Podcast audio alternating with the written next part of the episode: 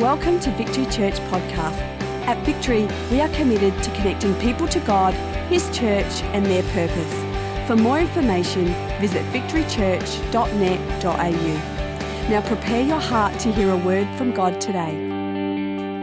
We need to do this together because we need together to survive. We need together to thrive. Come on, we all know this. We need this together deal just to survive.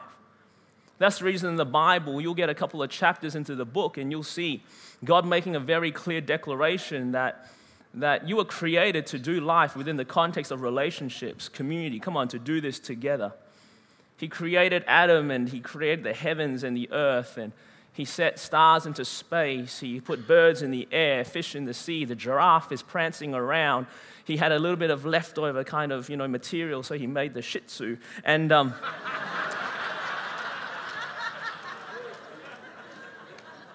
and he looks at man and he makes an observation. Hey, I've got no issue with man that I've created. I made him in my image to know me and to be known by me, but there is something missing in this picture.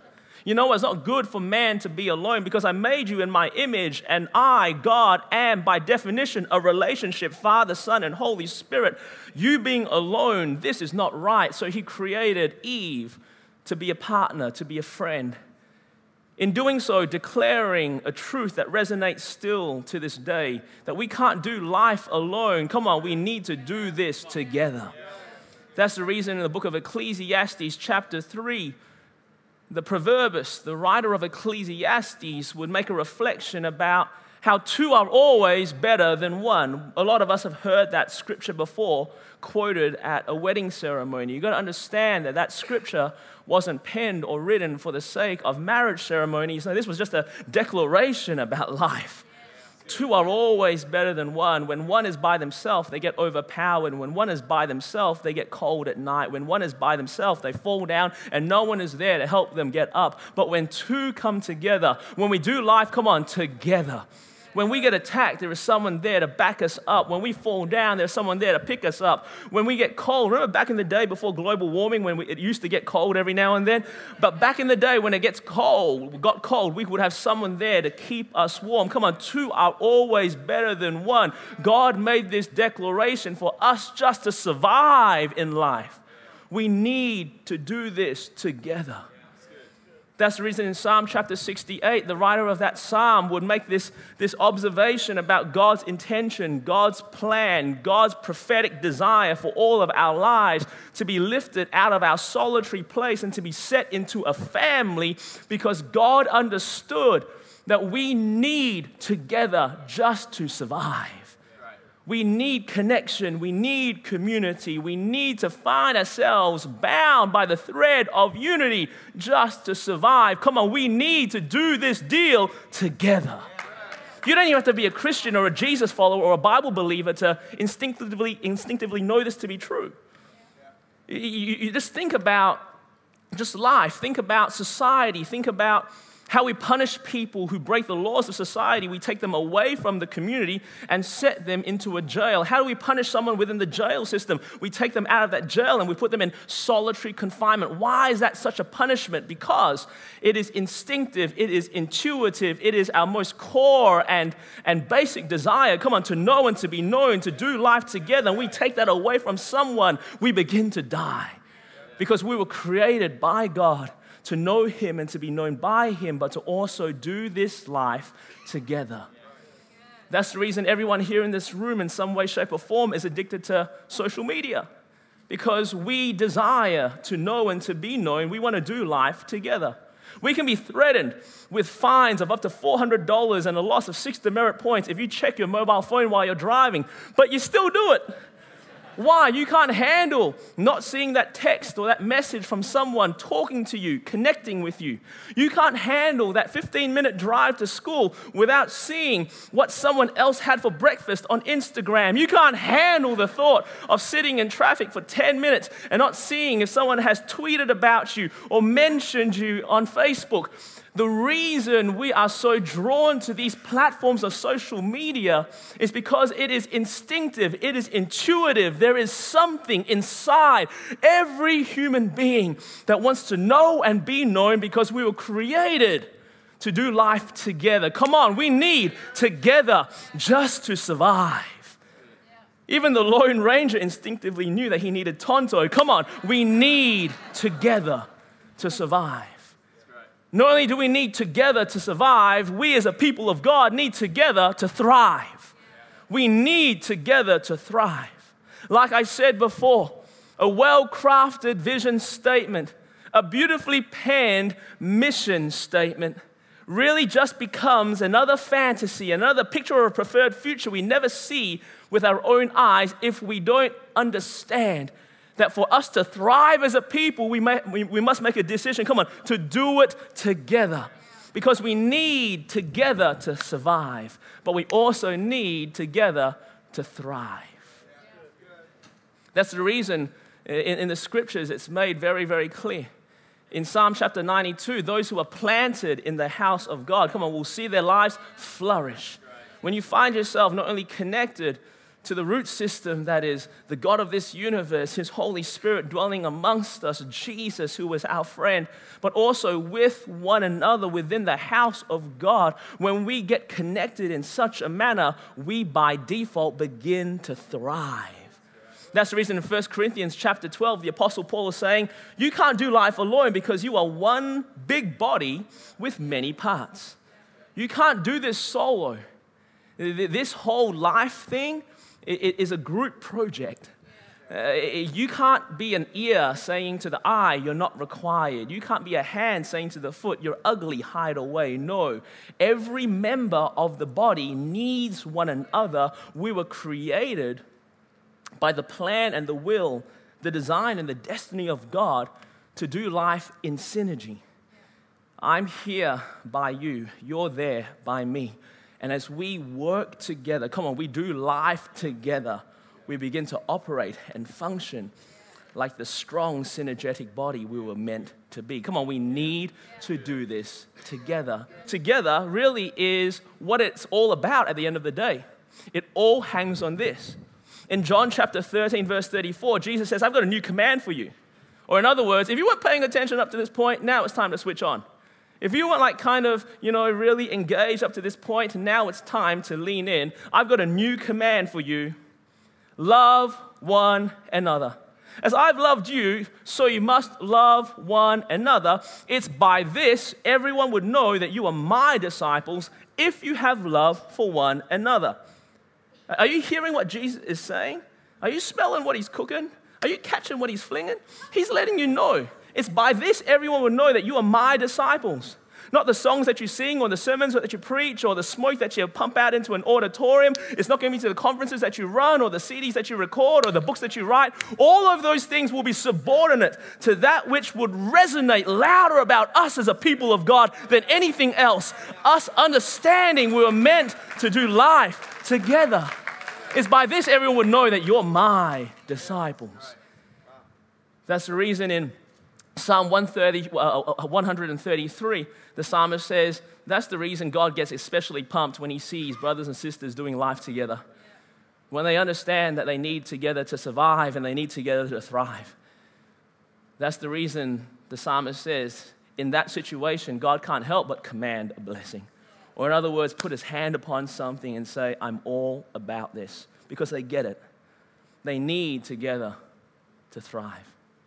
For them to do what God has called them to do, for them to experience His grace and His goodness, His power and His mercy, like God wants them to experience it. They can't just be a group of people who gather from the four corners of this great city once a week to hear another talk, to sing a couple of songs, to drink some good coffee, and then just go home. It must be deeper. It must be richer. It must be more profound. They need to understand, for them to continue to thrive, they need to do this together. So in the light of that, what I want to do is, just for a few moments, explore the scriptures about how we do this together to greater degrees and to greater dimensions. How do we, in a practical way, week in, week out, bind and knit together more and more? And these principles will be pertinent and poignant for people here with husbands and wives and with children, with our mums and our dads, with people within the workplace, within our university or our school. But as well as that, this would be a challenge to us as a people of God who have made a decision to do this life together here at Victory Church. I just want to make a few observations from a very simple scripture that I find personally challenging, and that I would dare you to shape them into challenges for your heart that we would live out with our lives. The passage that I want to look at this week is found in the book of Hebrews chapter 10. If you got your Bibles, would you go with me to the book of Hebrews chapter 10? I'm going to be looking at a couple of verses. Hebrews chapter 10. If you're taking down notes this morning, now's a good time to pull out your notebooks and your pens or your pencils. I'm a bit old school. That's how I jot down things while I'm at church. Statistics have shown that you have a much greater chance of going to heaven if you take notes during the preaching. That's not in the Bible. I just made that up. If you have an iPhone or an iPad or an iPod, you can pull that out and thank the Lord Jesus for Steve Jobs as you do so. It's a wonderful piece of technology. If you have like an Android or a Samsung or a BlackBerry device, put it away. I've got nothing for you from this point on. If you like got a tattoo gun and some spare space on your chest or your thigh and you just want to just etch some things onto your skin that might change your life, now's a good time to warm up that tattoo gun. I just want to make a few simple observations and shape them into challenges, not only for you but also for me, regarding how we, to greater degrees and greater dimensions, can do this whole thing together better. Hebrews chapter 10, verse 24 and 25. The Bible says, "And let us consider how we may spur one another on towards love and good deeds. Let us not give up meeting together as some are in the habit of doing, but let us encourage one another, and doing this all the more as we see the day approaching." I love this scripture. It's found in Hebrews chapter 10, and Hebrews chapter 10, to give you the background, is an amazing piece of literature just from a pure understanding what this Christianity deal is about. Hebrews chapter 10 has the writer of Hebrews just talking about what the gospel is, what the good news is, what's the message of Jesus, what's the deal with Christianity. So many people wonder, so many people ponder. These Christians, just people who have had an intellectual lobotomy, who believe something in the sky, like Santa Claus and like the Easter Bunny. Is that what Christianity is about, or is Christianity just another religion, another path to try to get somewhere? And it's basically all different paths leading to the same place. And here in Hebrews chapter 10, the writer answers those questions. He says, no, Christianity isn't just a figment of an imagination. It's the answer to the human soul. That we know that there's someone out there, and since the beginning of time, humanity has tried to get to that someone or somebody out there, but have always felt that they've fallen short. So God in His goodness, God in His grace, makes up the space and sends His Son Jesus to get to us. I've said it before, you don't have to climb to God. Christianity declares, the good news says, God climbed to us. And as God embraces us in grace that is actually that amazing, we begin to live life that we were destined to live.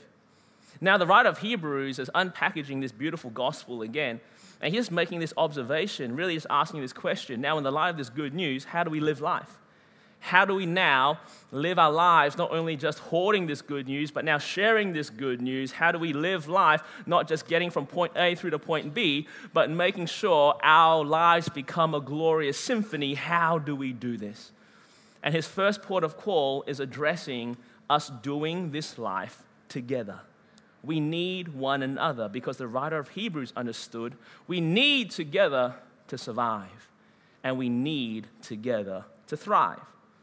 And this is how he practically breaks that down. He says, so let us consider how we may spur one another on towards love and good deeds. Don't give up meeting together. A lot of people get into that habit. They get isolated. They find themselves alone. No, but make sure that you encourage one another and do this all the way through your life until you see Jesus coming through the clouds, or you go to the clouds to meet Him. Until that very day, keep on connecting. Keep doing life together. I just want to make a few observations. Again, I haven't had breakfast this morning. My stomach is grumbling, so this is going to be pretty quick. So what I'm going to do is going to make a few quick observations, and I'm going to challenge you. I'm going to dare you. I'm going to double dog dare you to put them into practice week in, week out, within our families, within our social networks, with the neighbors around us, with those that we work for or who work for us or we work alongside with. But most of all, we do it here in this house as we choose to thrive together. If we're going to do life together, if we are going to grow in our connection, if we're going to deepen in community, if we're going to strengthen our unity and our ties, the first thing we must consider is that word, consider. The Bible says, so let us consider. If you're writing down notes, let's write that word down, consider. Let us consider how we may spur one another on towards love and good deeds. Don't give up meeting together. Some people get in the habit of doing that, but encourage one another and do it all the more as you see the day approaching. But all of that is predicated on our ability to first and foremost consider. Consider means we think about it. Consider means we talk about it. Consider means we're deliberate. Consider means it won't happen just naturally. This will require effort. Come on, doing life together, come on, and thriving in community will require our effort and our attention. It doesn't just happen naturally. We first must consider. Now you're looking at me and say, "What? But Dan, didn't you just tell me a few minutes ago that our desire to know and to be known, to grow in community, is intuitive, it's instinctive, it is the cry of every single human soul?" Yes, this is true. But we need to understand that we live in a culture. We are all growing up within a society that doesn't necessarily hold these values very highly. In fact, I would propose to you that we live in a culture, instead of drawing us together, it's consistently and continually pulling us apart. We live in a culture full of currents and rips and tides of individualism, of consumerism. It's all about me and what I want. And unless we are very deliberate, unless we are very considerate, we will find ourselves caught up in this current, caught up in this rip, caught up in this tide, being pulled away from one another. Come on, we live in a society. You know that in 1976, about 15% of houses were single dwellings. Or in other words, 15% of houses had someone in there living by themselves. Fast forward now to 2013, the last kind of census taken, that figure is just under 30% now. Just under 30% of houses just have someone in there living by themselves. Or in other words, as a society, we are just getting more and more used to doing life alone. We go to work, we see people, but we come home alone. We go out and eat with our friends, but generally we come home alone. We live in a society, in a culture with currents and rips and tides trying to pull us away from one another. We must first and foremost be incredibly deliberate and considerate. And how do we do this community thing? How do we make sure we not only connect, but deepen our connection from year to year and from season to season? How do we not get stuck up in one of those currents, rips, and tides? I've never been caught in a rip before because I'm afraid of the beach because I'm Asian. And have you ever watched like Bondi Rescue on TV before? Who's ever seen an episode of Bondi Rescue? It should be more aptly called dragging random Asian people out of the surf. Have you ever seen it before? Every single week is the same basic thing that happens. Brother from Korea or from Mongolia kind of comes along, first thing off the plane, goes to like a souvenir store, buys some board shorts with an Australian flag on it, starts splashing around in the water, gets caught in a rip, and doesn't know it, but is getting dragged out into the open ocean. He begins to drown. Hoppo jumps in, drags him out. Oh, thank you. He's very, very grateful. And that's basically every single week, dragging random Asian people out of the surf. And because of that, as well as the fact that sharks like Chinese food, I stay away from the beach and the ocean in general. But I've heard from some of my friends who aren't afraid of the ocean that there are such things as currents, there are such things as rips, there are such things as tides. And we have to understand that in the culture we live, there are currents and rips and tides. And they are counter to what God's desire is so often for us in community. Amen? We have to be considerate. That's the reason, that's one of the reasons why I love Pastor Kath and Pastor Tony. You just see these two in their lives, and you see their thought processes, you see their values, and how consistently they wrestle with, how do we take this church from being a large gathering of people to becoming a point where people feel genuinely connected? How do we help people in their journey, not only just learn more about God from a distance, but come into a family where they experience God as a loving Father? How does this happen? This church is considerate. We too must be considerate. As we think about our schedules, as we think about our priorities, as we think about our program, as we think about our time, come on, we must be considerate in how we make sure that together is a top-of-the-list priority.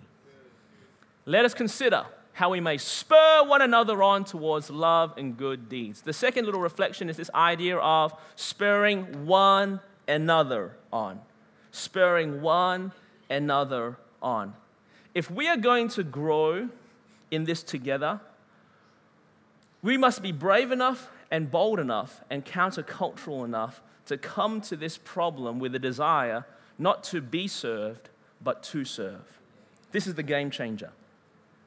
Let us consider how we may spur, come on, one another on towards love and good deeds. Or in other words, for us to grow in community, for us to deepen connection, our desire, first and foremost, must not be our personal win, but the win of somebody else.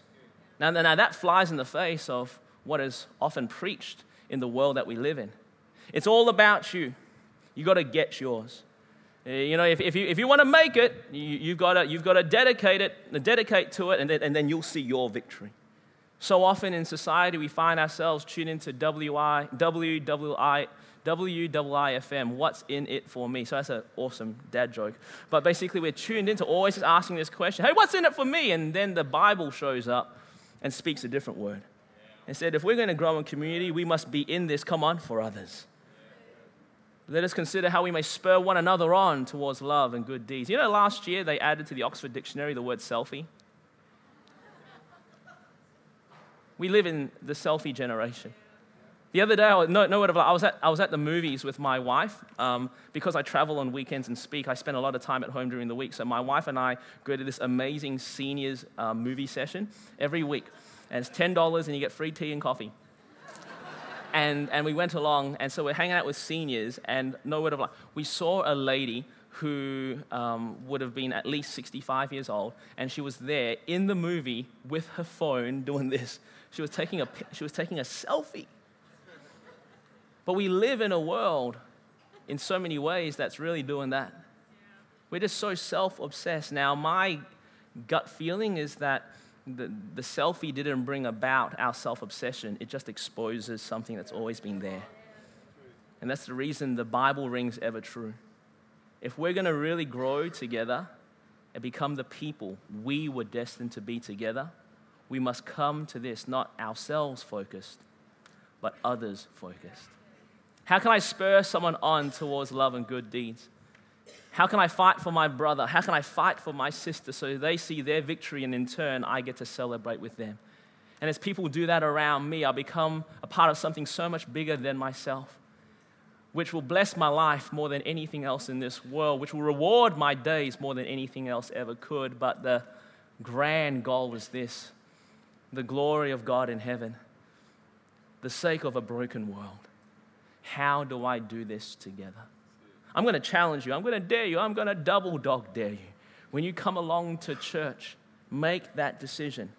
I'm going to glean, I'm going to gain from this community, but this is not my primary objective. Come on. My question is, how can I make a decision to do this together for others? Amen?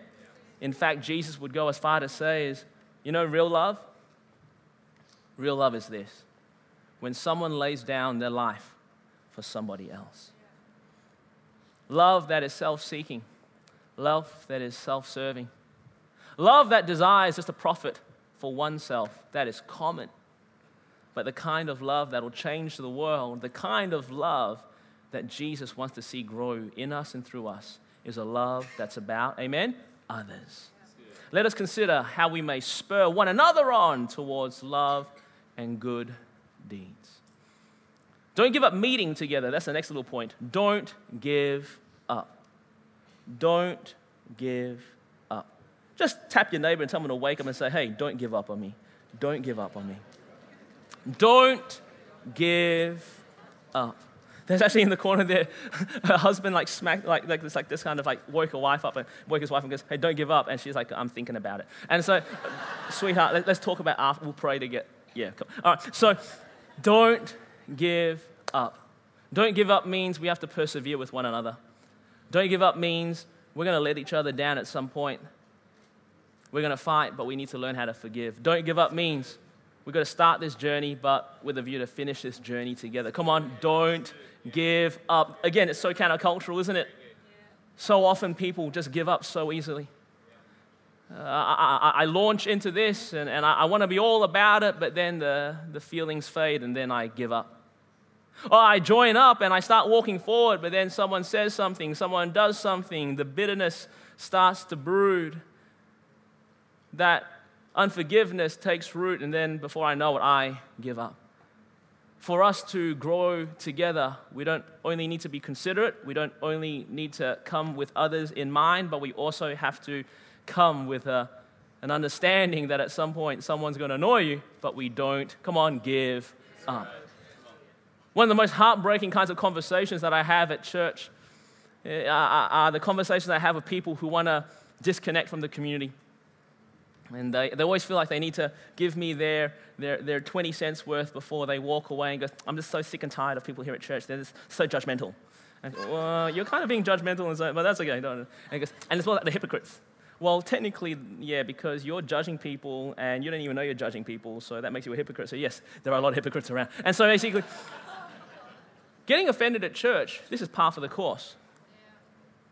One of the things that we need to break is this mentality that this place was meant to be perfect, that people were meant to be perfect. We are far from perfect. In fact, the closer we get to God, the more our imperfections are seen. Christian community is understanding that we have a perfect God who loves us, warts and all. And just as that grace is extended to you, as it is extended, come on, to your brothers and your sisters, and in the light of that, we make a decision to not give up.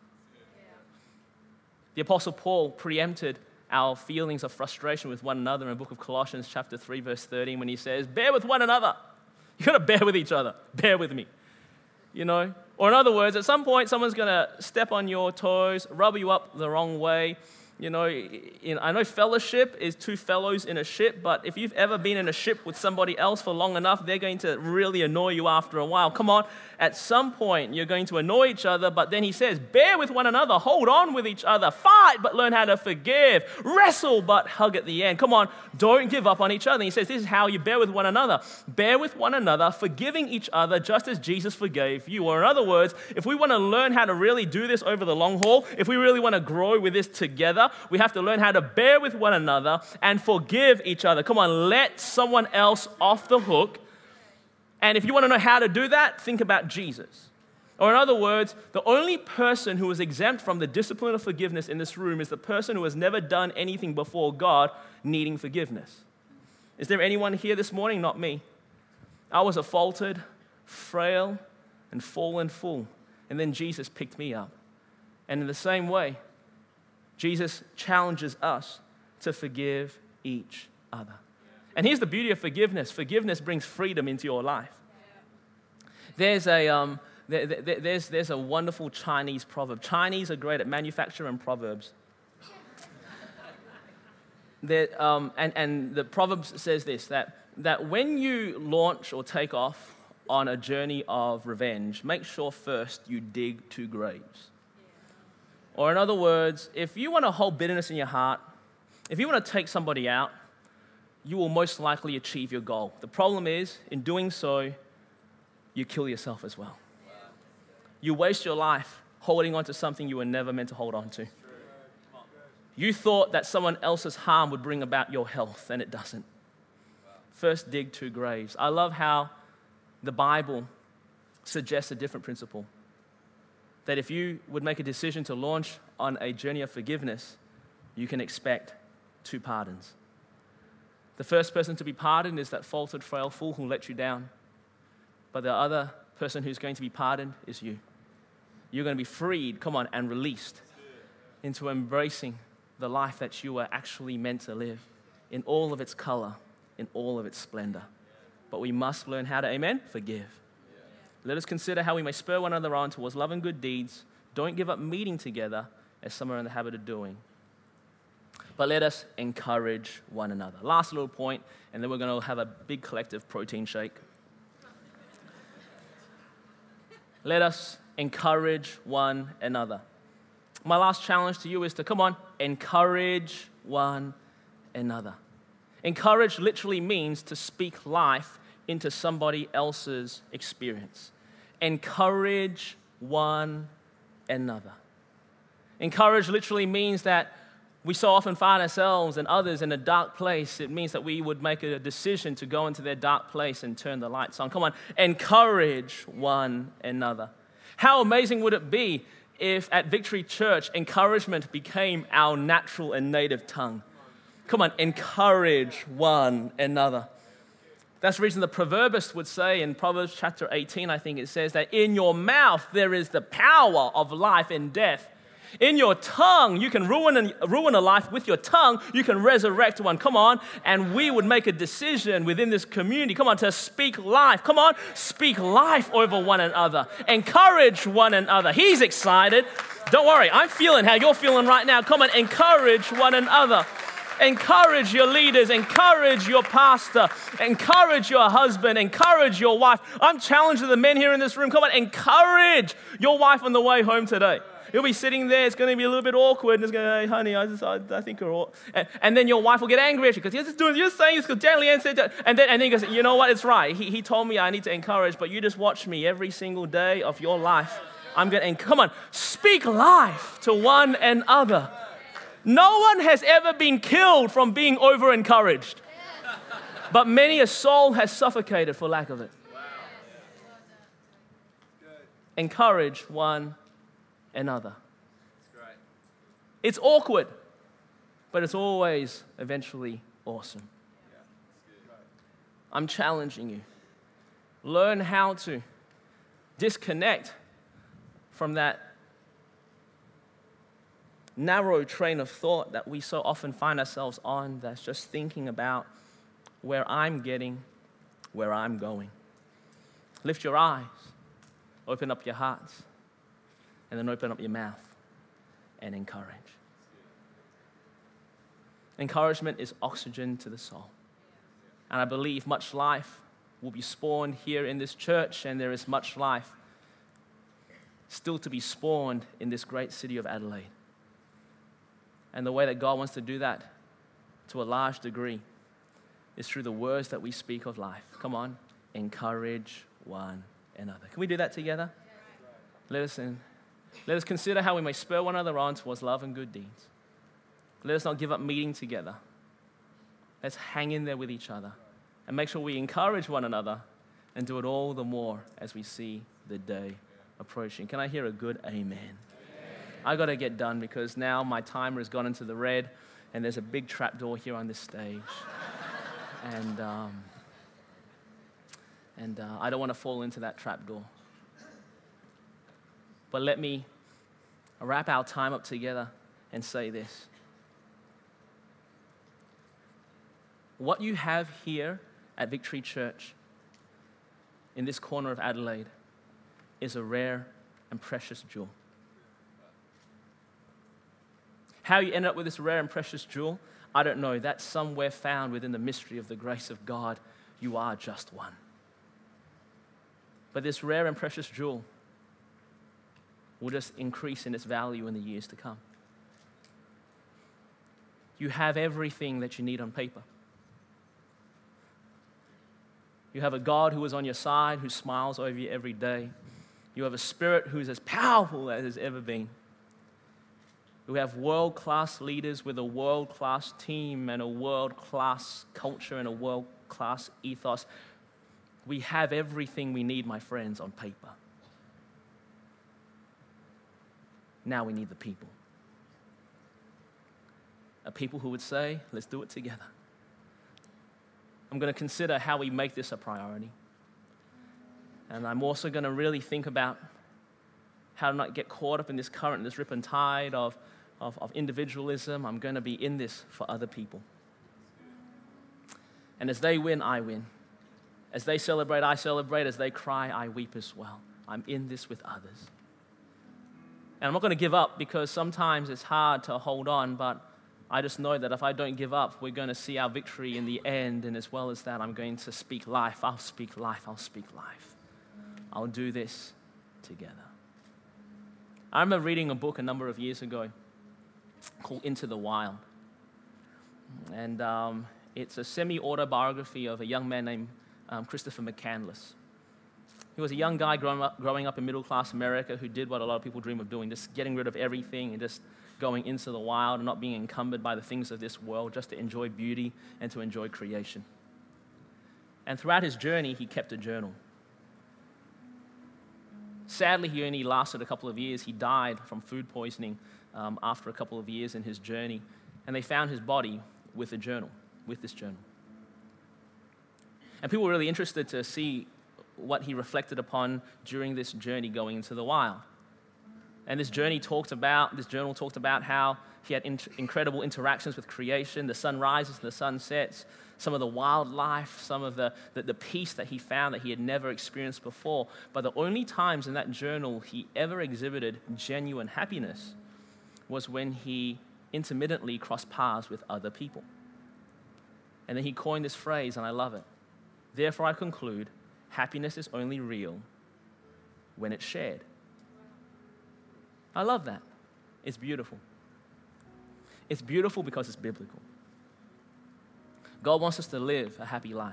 Not like a ha-ha-ha happy life, but a happy life that is full. Come on, a life that is rich. Come on, a life that is abundant. Come on, a life that is overcoming. Come on, a life that is victorious. Come on, a life that is healed. A life that is whole. A life that is of purpose. A life that is of worth. A life that leaves a legacy. Come on, He wants us to live this life, but it only becomes real when it's shared. My heart's hope, my heart's prayer is this. Victory Church would march forward into the next 20 years. But more than anything, they do it together.